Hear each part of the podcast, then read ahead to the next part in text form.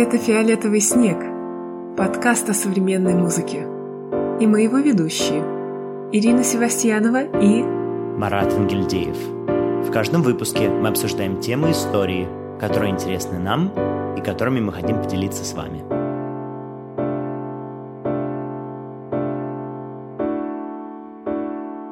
Приветствуем всех в 24-м эпизоде подкаста «Фиолетовый снег». Привет, Марат. Привет, Ира, рад слышать твой голос. Мы продолжаем. Действительно, у нас сегодня 24 эпизод. Мы практически выходим на финишную прямую, но пока что еще нет. У нас будет сегодня интервью с Антоном Светличным, композитором из города Ростов-на-Дону. Ну, а перед тем, как мы перейдем к интервью, у нас есть для вас небольшое объявление. Во-первых, не забудьте послушать наш предыдущий 23-й эпизод, который был про связь музыки и жеста. И, конечно же, подписывайтесь на нас в соцсетях, в частности, в Телеграме. У нас там выходила недавно такая забавная головоломка, так что вы можете в ней поучаствовать, если вдруг еще не видели или не участвовали до этого. Там же в Телеграме можно и спросить вопрос у нас, у нашего сообщества или поделиться чем-то интересным. Мы доступны на всех подкаст-платформах, продолжайте слушать «Фиолетовый снег». Ну что же, мы переходим к выпуску.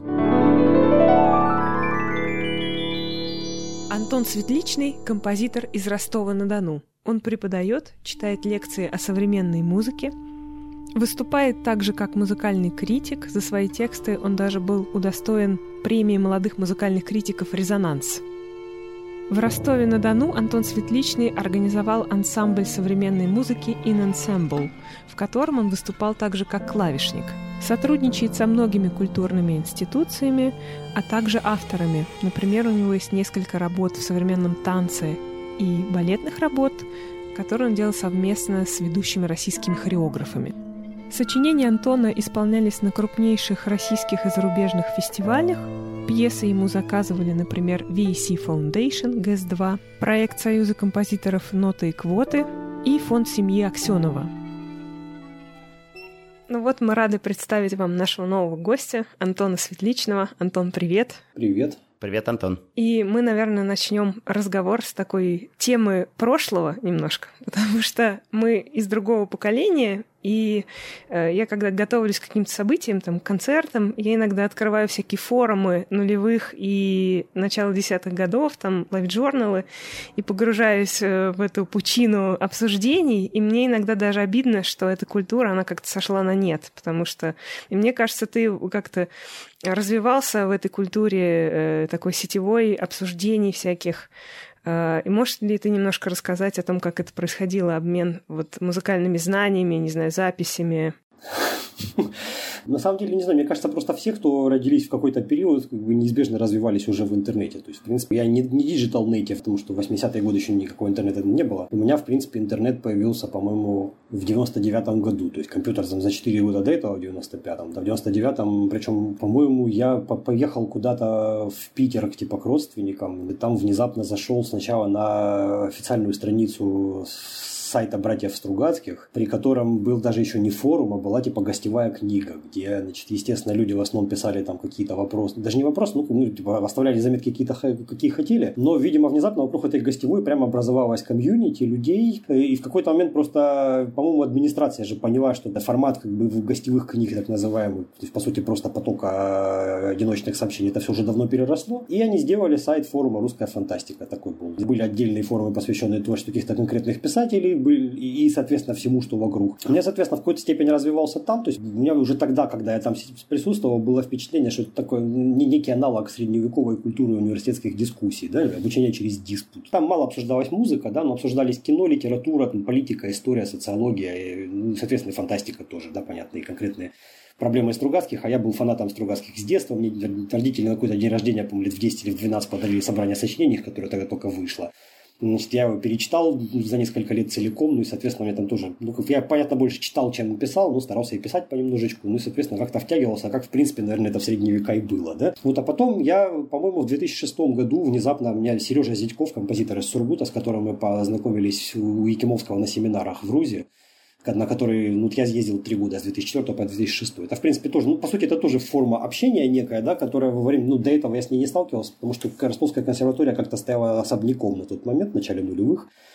логически можно было предположить, что за пределами Ростова есть еще какие-то композиторы, они что-то сочиняют. Но никаких контактов почти ни с чем не было. Да? Ну, то есть мы там провели за время моего обучения в консерватории пару каких-то фестивалей, и туда приезжали даже люди уровня там Пендерецкого, Сильвестрова или Кончели. Ну, понятно, что это все как бы точечный формат, они там небожители, вот они на сцене, а непосредственно ну, как бы, тусовка композиторов была ограничена неким нашим внутренним кругом в консерватории, довольно небольшим, естественно.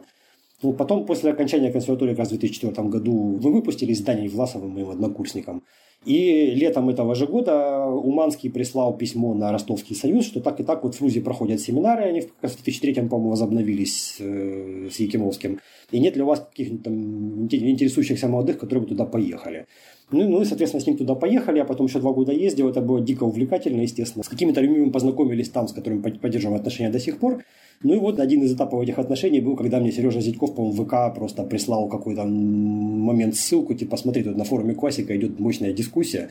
Я пошел ее читать, эту дискуссию. Я даже не помню, как эта тема называлась, но что-то про новую музыку и, соответственно, значит, ее э, любителей и нелюбителей. И я туда зашел, там уже было страниц 50, по-моему, форумных на тот момент, или 60. И э, там как раз туда, ну, как раз тогда возникла группа Сома плюс-минус, и туда дружно, значит, ну, по сути, почти друг за другом завалили Невский, Курлянский и Фионовский. И э, я помню, что я читал то, что они там писали, все и им отвечали чуть ли не до 6 утра, то есть это было дико увлекательно. После этого я что-то буквально через пару дней там зарегистрировался, стал тоже что-то писать. И несколько лет эта вся история продолжалась. Мне кажется, это вообще было для ну, российского композиторского движения, сообщества довольно системообразующая вещь такая в какой-то момент. То есть несколько поколений композиторов, которые были бы разделены по возрастам, регионально, стилистически и тому подобное, э, просто ну, оказалось, что они варятся в одном котле, обмениваются мнениями, иногда ругаются, иногда просто спорят, иногда друг друга поддерживают, иногда обмениваются нотами иногда что-то друг у друга анализируют, там, посещают концерты какие-то совместно друг друга или просто общие. То есть я помню, что было, например, такое мощное событие, только не помню год, по-моему, то ли, то, то ли шестой, то ли седьмой. Курензис э, сделал гигантский концерт трех отделения, где играли три премьеры э, Щетинского, Невского и Курлянского. Играли э, четыре песни Гризе, и в третьем отделении играли песни о земле. И там, на самом деле, я помню, что мы там с очень многими темы развиртуализировались. Примерно как там через несколько лет было, был концерт тоже в БЗК, где играли э, симфонию Берио и группы Штокхаузена, да. Э, то есть, ну, бывают такие иногда события раз в несколько лет, на которые как бы, точно все придут, да, кто хоть как-то этим интересуется. Вот, значит, там было такое событие, это как раз был, условно говоря, пик как бы, форумной активности этой. И, условно говоря, не знаю, мне кажется, что где-то к 2009 плюс-минус году, может, 2010 вот как-то поугасло уже все. А куда потом эти дискуссии переместились, трудно сказать. Мне кажется, что такой площадки ну, настолько вовлекающей всех и настолько доступной как бы больше не было. Потом начались соцсети. Но у соцсетей проблема, что там потом довольно трудно что-то отыскать. Все-таки форумные движки были больше заточены на то, чтобы эти дискуссии могли продолжаться там, там, месяц спустя, например. Там гораздо проще было просмотреть, кто что писал, да, в Фейсбуке уже как бы или ВКонтакте, или где-то еще ничего потом не найдешь. Сейчас, не знаю, мне кажется, сейчас на роль такой дискуссионной площадки выбился Твиттер, но там, конечно, в силу формата сайта тоже есть некое ограничение на длительные многоступенчатые дискуссии, месяцами там ничего не длится. А вот мне кажется, таких площадок все-таки, да, пожалуй, не хватает. Ну, вообще, я слышал статистику, что люди больше перешли в мессенджеры и ушли из соцсетей, потому что люди стали больше ценить свое пространство, и тогда же интернет еще только развивался. Тогда не было вот этих понятий там privacy и частной жизни. То есть сейчас, конечно, совсем все это по-другому. Антон, хотел с тебя вот о чем спросить. Ты уже упомянул композиторов Сергея Невского, Дмитрия Курлянского и объединение СОМАТ и сопротивление материала. Хотел с тебя спросить вот о том, как это появилось, в чем был смысл этого объединения? И вообще видишь ли ты вот на данный момент тоже смысл в таких объединениях? Потому что я постараюсь задуматься о молодых композиторах, и что-то мне на ум не приходит. Ну, дело в том, что я-то за его появлением наблюдал со стороны, причем, мне кажется, первые несколько шагов я э, пропустил мимо и потом наверстывал, типа там по каким-то газетным заметкам. Они сначала появились в шестером, то есть там в первый, в первый состав суммы входило шесть человек. Потом они добавили туда еще типа расширением раннего Дорохова и меня. Причем до сих пор не знаю, почему меня, но как-то вот захотели так. Даже не то, чтобы у них было условное внутреннее единство, потому что да, участники СОМы тоже потом друг с другом частично сохранили отношения, частично и не очень. Ну, мне кажется, что изначально, насколько я могу судить по их комментариям, ну и в принципе по тем действиям, которые они в публичном поле совершали, это была как раз попытка вывести в академическую музыку из некоего такого собственного мирка, да, условно говоря, гетто, в котором академическая музыка пребывала то есть все считали, что союз композиторов что-то такое само по себе, там, да, и они что-то где-то там у себя играют, но в принципе к более широкой культурной жизни это какого-то особенного отношения не имеет. То есть про это независимо от Сомы Раннев рассказывал, что, условно говоря, пока учился в консерватории, ощущал себя, ну, как, ну, то есть, ну, варился в этом котле, но потом он как-то параллельно стал входить в какие-то литературные круги, ходить на какие-то собрания, в художественные круги, то есть, ну, как бы нужен был выход музыки наружу, включение в более широкий контекст – в принципе, этот процесс, по-моему, до сих пор еще продолжается. Ну и для того, чтобы привлечь некое широкое публичное внимание, нужно был, естественно, некий такой резкий жест, Поэтому там такая авангардно-революционная риторика в этом их манифесте. Надо было решительно отмежеваться от всего и заявить об этом громко, в формате там, Владимира Маяковского. Да? да, надо, наверное, пояснить, что у них был манифест в объединении, потому что не все знают. Они подписались, по-моему, ну, как бы подписана была просто группа Сома, насколько я знаю, сочинил чуть ли не Фионовский единолично, хотя, хотя в этом не уверен. Может, и с кем-то там типа вдвоем или втроем. Он, видимо, был опубликован. Ну, то есть, понятно, на тот момент и СМИ были посвободнее, и культурное поле ну, как бы допускало подобные акции э, от неких независимых там, объединений. То есть оно не было настолько институционализировано, и при этом в современной музыке, в широком там, культурном контексте, в СМИ, там, вообще в массовом внимании не было, по сути, почти вообще. Э, и поэтому, в общем, это прошло, мне кажется, достаточно ярко, да. Но они сделали несколько концертов каких-то сразу. Ну и плюс там были, опять же, площадки, которым было приковано музыкальное внимание, типа тех же форумов. А по поводу сейчас, ну, мне кажется, что объединение каких-то композиторов э, ну, не бесполезно в любом случае, хотя бы в каких-то тактических моментах. Но просто на какой платформе, а для того, чтобы, ну, как бы, чтобы, по-моему, были даже социологические эксперименты такие, да, в когда брали две группы подростков, да, значит, и их типа отправляли на какой-то остров, и поскольку их было две, они тут же начинали э, придумывать себе каждое свое название, враждовать между собой, придумывать какой-то свой этос, типа одни считали себя крутыми, другие считали себя более там скромными и так далее. Мне кажется, что, ну, условно говоря, для того, чтобы появлялись какие-то сообщества, необходимо ощущение вот этой некой значит, противопоставленности чему-то. То есть, соответственно, новые группы появятся, видимо, тогда, когда они захотят себя противопоставить какому-то мейнстриму, да, или какому-то, значит, ну, некому доминирующему контексту. Я просто представил, что будут тикток объединения в 2020-х годах у новых композиторов, и вот мы с радостью ждем. Ну что же, я думаю, из этого периода ЖЖшечки и «Привет, медведа» мы потихонечку пойдем дальше. Я тут периодически, когда читаю лекции, я рассказываю о том, что Алексей Наджаров получил золотую маску за свет а вот композитор Антон Светличный э, получил премии как музыкальный критик. Было такое, да. Расскажи, пожалуйста, э, как ты стал критиком, как ты начал писать, э, как это все получилось? Ну, честно говоря, думаю, что я фактически начал писать более-менее регулярно какие-то тексты в формате тех же постов на тех же форумах, да, изначально. И, в принципе, первые заказы какие-то на тексты у меня были через связи с теми же форумами. Ну, не считая какие-то там еще времен консерваторских небольшие заметочки, но это как бы там, я даже не помню, про что это было и когда. Э, по-моему, первая более-менее масштабная, что у меня значит, была такая работа, типа, да, это, по-моему, в 2010 или 2011 году в Питере проходил фестиваль, господи, назывался он «Французский сезон» или что-то такое. В общем, с французской музыкой, короче говоря. Там было несколько концертов. Ксенакис, Апергис, э, выступление ансамбля 2Е2М, выступление, по какого-то ансамбля – они играли, по-моему, кстати сказать, э, Vortex Temporum Грюзе, показывали «Золотой век» Бунюэля и решили вживую сыграть саундтрек к нему же, типа в перевожении для какого-то камерного состава. По-моему, там текст должен был писать Филановский, но он по каким-то причинам не смог, он просто перекинул их мне. И мне пришлось там в какие-то очень сжатые сроки написать несколько больших текстов, типа про французскую музыку. Вот это как бы была, по сути, первая, еще, еще не критическая, а скорее такая пиар, пиар-работа, но тем не менее не бесполезная. А, а потом была серия, ну, мы же все помнят э, книгу Бавильского интервью с композиторами, да, которая до востребования.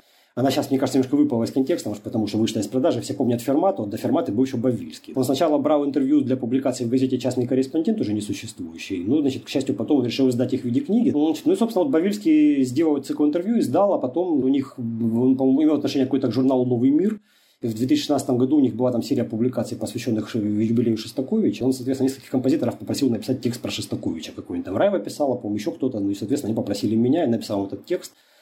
И это был один из двух текстов, который потом попал на резонанс, собственно говоря. Другой текст был мне тоже Филоновский, опять же. То есть, в этом смысле, можно сказать, только крестный отец мой критический. Я не только, в том числе, на его текстах очень сильно учился писать, и всем рекомендую читать его тексты любого рода всегда. Вот, в журнале «Театр» выходил номер про теорию перформанса, и там надо было, соответственно, написать что-то про перформанс музыки. Они тоже обратились к нему, он перекинул их, опять же, ко мне. А я испугался объема задачи, перекинул их дальше, но тут оно потом опять вернулось ко мне. Я решил, соответственно, что если уж как бы, ну, раз второй раз приходит, видимо, отказываться не стоит. Написал он 40 тысяч знаков про перформанс музыки. Причем это было только введение типа в тему. Столько же материала, столько же материала осталось в разработке. Я надеюсь, может, дойдет вторую часть, но пока руки до нее не доходят. Вот, а потом, на самом деле, на резонанс я попал абсолютно спонтанным образом. Просто они тогда, видимо, рассылали сообщения об этом по всем каналам. И мне просто в музыкальном колледже, где я работал, позвонили из учебной части и сказали, что нам тут в почту колледжа пришло такое письмо. Значит, или не позвонили, они типа перекинули в чат теоретиков просто. Я подумал, что у меня есть как бы два готовых текста, давайте их отправлю, собственно говоря. А потом внезапно оказалось, что я сначала прошел в шорт-лист, а потом, собственно, что мне дали, дали два этих приза. Ну и дальше понемногу покатило. Не могу сказать, что они прям много заказывали после этого сразу, да и потом. То есть, на самом деле, я, по больше всего текстов написал как, как, ну, как бы, как, как человек, который пишет анонсы, как он называется, я не знаю, анонсатор. То есть не, не, не как критик, значит, а как другая сторона, как пиарщик. Ну да, на последние годы больше всего пишу, как ни странно, для Music Eternal, для, причем они, как правило, даже не подписаны. Там все просто для сайта их куда-то, да, и что-то там вот сейчас на Дягилевском попало в буклет, хотя писалось как анонс и так далее. Мы, кстати, прикрепим ссылочку на блюпринт и разбор э, фестиваля. Ну, ну, соответственно, иногда заказывали, да, какие-то критические тексты, да, типа про тот же Дягилевский, еще про что-то. Это бессистемно, то есть я не могу сказать, что этим зарабатываем на жизнь, за, за текст вам не так много платят, да, в общем-то говоря, то есть надо либо писать беспрерывно, но как в отвлечение от музыки и включение всего этого дела в более широкий контекст, хотя внутри себя в голове, это, в общем, бывает довольно не бесполезно.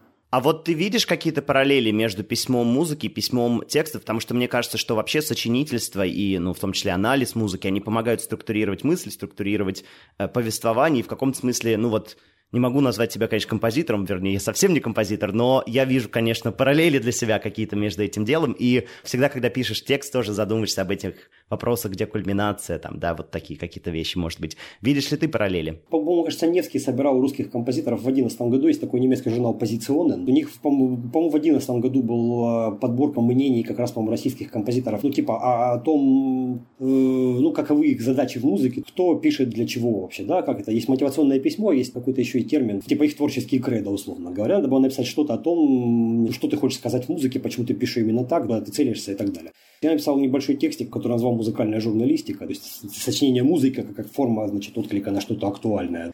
Причем тогда я еще не был, собственно, музыкальным журналистом-то, по сути, никаким, ни в каком виде. Но есть у меня ощущение, что это была своего рода пророческая такая история, потому что с тех пор и тексты стал больше писать. Ну и в музыке мне, честно сказать, да, стало все более интересно работать с какими-то актуальными вещами. Не всегда, конечно, да, но Возможно, из-за того, что я пишу тексты и, в принципе, смотрю по сторонам вокруг себя, у меня не получается сидеть, условно в музыке в башне из слоновой кости, то есть думать в категориях Ганслика это чисто музыкально прекрасно, мыслить исключительно звуковыми структурами, отвлеченными ну, от реальной жизни. То есть ну, я, я, условно говоря, могу их придумывать, да, значит, там, через математические какие-то вещи, да, и даже приходится делать, естественно, в любом сочинении так или иначе подсобно. Но мне не получается видеть в этом цель работы, да, мне нужен некий внешний контекст для того, чтобы начать писать. Если это не впрямую инспирировано тем, что я пишу тексты, ну, по крайней мере, возможно, это, ну, как, как у, у, у литературоведов есть понятие общий этнический прототип, не этнический, типа общий анти, а, античный прототип, да, когда у двух типа независимых артефактов. Ну, тут не античный, но некий просто общий источник в виде некой точки зрения на мир, он, соответственно, питает и тексты, и музыку, скорее всего, может быть так. То есть они, не то, чтобы они влияют друг на друга, а скорее что-то ну, просто внутри меня влияет на то, как я буквы пишу и то, как я пишу ноты.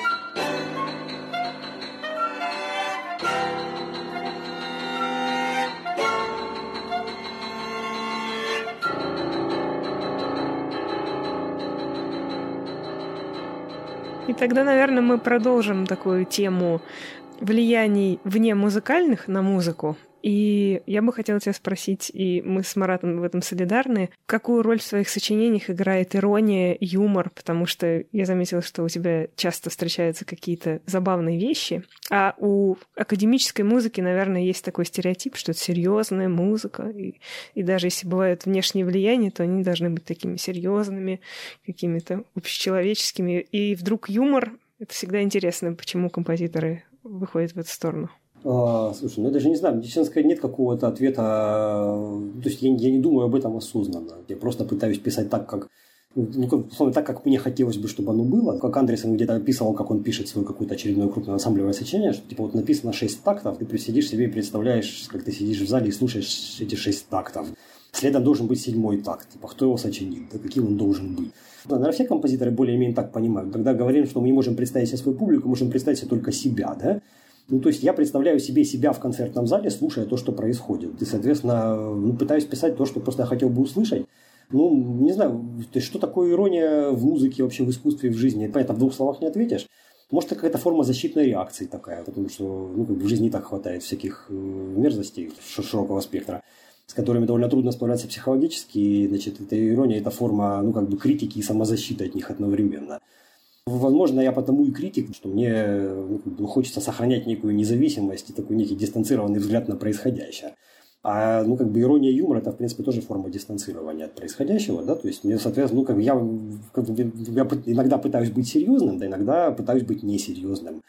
Причем, ну, на самом деле, это редко клоунада, да, это скорее, ну, как бы иронизирование в форме поиска парадоксов, то есть некое вскрытие противоречий в реальности, да. Наверное, проще делать через тексты, чем через музыку. Но иногда через музыку тоже возможно получать в какой-то степени.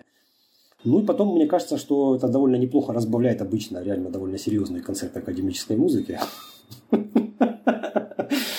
А мне, в общем, кажется, что какое-то какое количество юмора нам бы не помешало. Ну, как минимум, это, ну, в общем, надо все-таки налаживать контакт с аудиторией. Хотя, с другой стороны, серьезно настроенной аудитории, может быть, это в чем-то и мешает, ну, трудно сказать. Понятно, что это, как, как и любая другая музыка, это музыка не на 100% слушателей возможных, но, тем не менее, вот, ну, да. Ну, вот, продолжая копаться в голове композитора Антона Светличного, хотелось узнать, как быстро ты пишешь музыку, и вообще дается ли тебе это легко, потому что мы знаем, что композиторы некоторые пишут очень долго, кто-то быстро, вот как у тебя с этим? Ну, знаешь, на самом деле, мне, честно говоря, ощущение, что все, про кого я читал, что они пишут долго, по их собственным э, оценкам, на самом деле писали довольно быстро. То есть я сейчас буквально вот писал очередной анонс про пятую симфонию Чайковского. Во всех источниках указано, как Чайковский страшно жаловался, как ему трудно идет работать, но новые идеи проходят мучительно. К вечеру уже нет сил даже читать, ты не списался ли я, ты, есть ли мне еще что сказать о музыке. Короче, он жалуется на максимальные трудности в процессе, а потом смотришь на строки, он как бы за два месяца написал всю музыку с оркестровкой, ну, 50 минут гигантское оркестровое сочинение. То есть, по нашим меркам, это как бы не очень долго. То же самое Рахманинов, который, в принципе, в основном так как бы летом сочинял. То, то же самое, ну, Маляр, не, не помню, жаловался или нет, то же самое Шнитке, который жаловался всегда, что очень медленно пишет, но при этом написал там несколько сотен опусов, да, в итоге, многие из них довольно крупные. Так что, ну, это точно так же, как, э, по-моему, Холопов говорил, что не надо доверять Веберну, когда он ставит оценки хронометража своих сочинений, ну, типа, выписывать, сколько это должно длиться. На самом деле, длится совсем не столько. Мне кажется, мнением композиторов о том, долго ли и трудно ли пишется их музыка, тоже в этом смысле, ну, стоит доверять, по крайней мере, с осторожностью. У меня ощущение, что я пишу скорее быстро, и мне как раз всегда хочется, может быть, потянуть подольше, но просто времени обычно нет, потому что все время мотаешься между разными проектами. И на, вот сейчас мне, например, за 10 дней сочинить музыку для расстояния там, для одного проекта. Там еще до сих пор не определен до конца состав, и поэтому как бы до сих пор не знаю точно, для чего мне, собственно, писать. Там какие-то духовики появляются, потом отваливаются, потом их другие проекты, оказывается, кто-то из вокалистов заболел, причем сильно, то есть, соответственно, не попадет.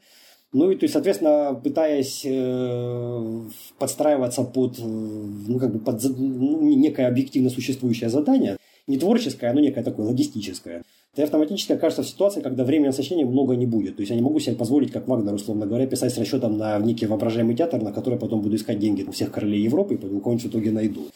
Приходится э, ориентироваться на то, что ну, как бы есть в наличии, да, соответственно, это, выяснение, это выясняется обычно ближе к концу уже, да, когда уже надо музыку сдавать.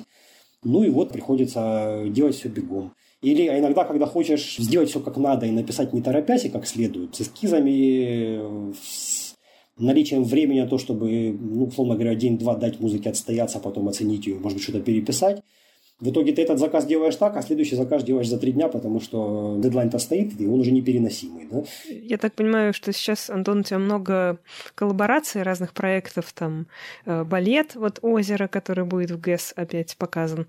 Насколько тебе комфортно работать в коллаборациях с другими авторами, и получается ли наладить вот это сотрудничество? Не то, что у них прямо много. Ну вот на последние годы пошло какое-то количество музыки для, ну, танца в широком смысле, а в классического, да, контемпорари почти во всех случаях как-то получается так, что мне дают достаточную свободу в смысле музыки. То есть там есть некие рамки, иногда по стилю, иногда по хронометражу или по составу, но внутри этих рамок, в принципе, в мою работу почти как бы и не вмешиваются. Да? То есть я, в общем, в достаточной степени свободен делать, что хочу, но это, понятно, естественно, довольно комфортный режим. Максимум, когда я делал вот однакный балет в Перми, который там идет с октября, ну, я написал часть, она получилась 9 минут, Пиманов сказал, давай сократим до 7. Я посмотрел, там было где сокращать. Вы отжали воду, что называется, стало суше и даже лучше. Ну, как бы хорошо. То есть, в принципе, то есть ситуации, когда я по много раз по просьбе заказчика переделываю музыку, у меня почти не было. А когда они были, ну, они меня, конечно, немножко фрустрируют на самом деле, потому что хочется как-то, ну, стараюсь сразу сделать так, как мне кажется правильным. Ну, иногда, иногда приходится, да, но с этим приходится уживаться тоже, потому что композитор, в общем, сейчас э, далеко не в той степени доминирующая фигура, как это было, скажем, эпох там Стравинского или тем более Бетховена или, или Вагнера того же.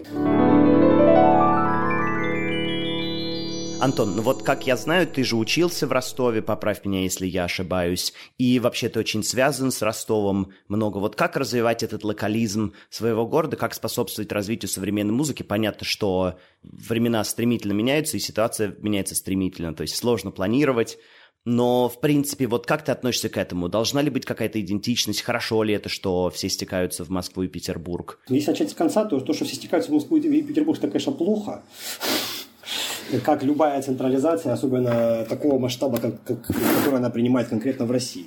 Причем об этом читал статьи, ну, такие критически предостерегающие, ну, про то, что это не очень хорошо. Еще в начале нулевых есть такой Владимир Каганский, я не знаю, еще, еще жив, мне кажется, уже нет. Он писал статьи как раз-таки про урбанизм, до того, как этот термин вошел в российский контекст, про пространственные структуры городов, про районирование, про концепции центра, периферии, окраины и тому подобное и как они реализуются в конкретных пространственных, социальных, политических, географических и тому подобных условиях. Он много ездил по городам российским и оценивал, собственно, то, как они устроены пространственно просто сами по себе. То есть, например, в Ростове, я не помню, он писал или это где-то еще что-то наблюдение, в Ростове есть центр города, естественно, есть спальные районы вокруг него. И тут бытует такое понятие, как поехать в город. То есть город – это центр. А спальные районы как бы себя городом чуть-чуть не считают. Да? И подобного рода психологических вещей каких-то да, в головах у жителей городов на самом деле довольно много. Ну, а в целом страна, естественно, страшно централизованная, да, и мне кажется, что это, в общем, не очень хорошо. Я сторонник, скорее, условно, немецкой модели, где много мелких точечных центров, и каждый из них претендует на какой-то важный статус. Но мне кажется, то есть я не представляю, как это менять и, и можно ли это поменять э, в сжатые сроки. Можно, условно, как в Бразилии или в Австралии, перенести столицу из, там, из Рио-де-Жанейро в специально выстроенный город Бразилия. Но Рио-де-Жанейро это, от этого не перестанет быть самым крупным городом страны, куда все равно все ресурсы будут стекаться. А надо ли развивать какую-то локальную идентичность? Честно сказать, не знаю. Мне кажется, это не те вещи, на мой взгляд, которые развиваются какими-то специальными усилиями сверху какие-нибудь там брендовые компании про то, что Ростов это гастрономическая столица России, я уже видел, и сюда уже ездят гастрономические туры, поесть раков, там еще чего-нибудь, да, то есть в этом смысле как бы некая локальная идентичность у города есть, там казаки, не знаю, что-то еще, честно говоря, ну, там футбольный клуб и, и тому подобное. Просто, ну, к современной музыке никакого отношения не имеет. Я честно, даже не знаю, на какой почве здесь можно было бы развивать какой-то специфический локальный бренд современной музыки. Потому что какой-то локальной сцены, которая могла бы на эту музыку повлиять, нет, ну здесь есть как бы часть ростовского бренда, это может быть джаз еще, потому что в Ростове была первая в СССР джазовый факультет в консерваториях. То есть до Москвы, до Питера, до Прибалтики. И, соответственно, джазовая сцена здесь до сих пор довольно сильная. Отсюда ездят учиться там, и, в, Америку, и в Европу, и уезжают в Москву, то же самое и тому подобное. Соответственно, возможно, локальный джазовый контекст может повлиять здесь на современную академическую музыку.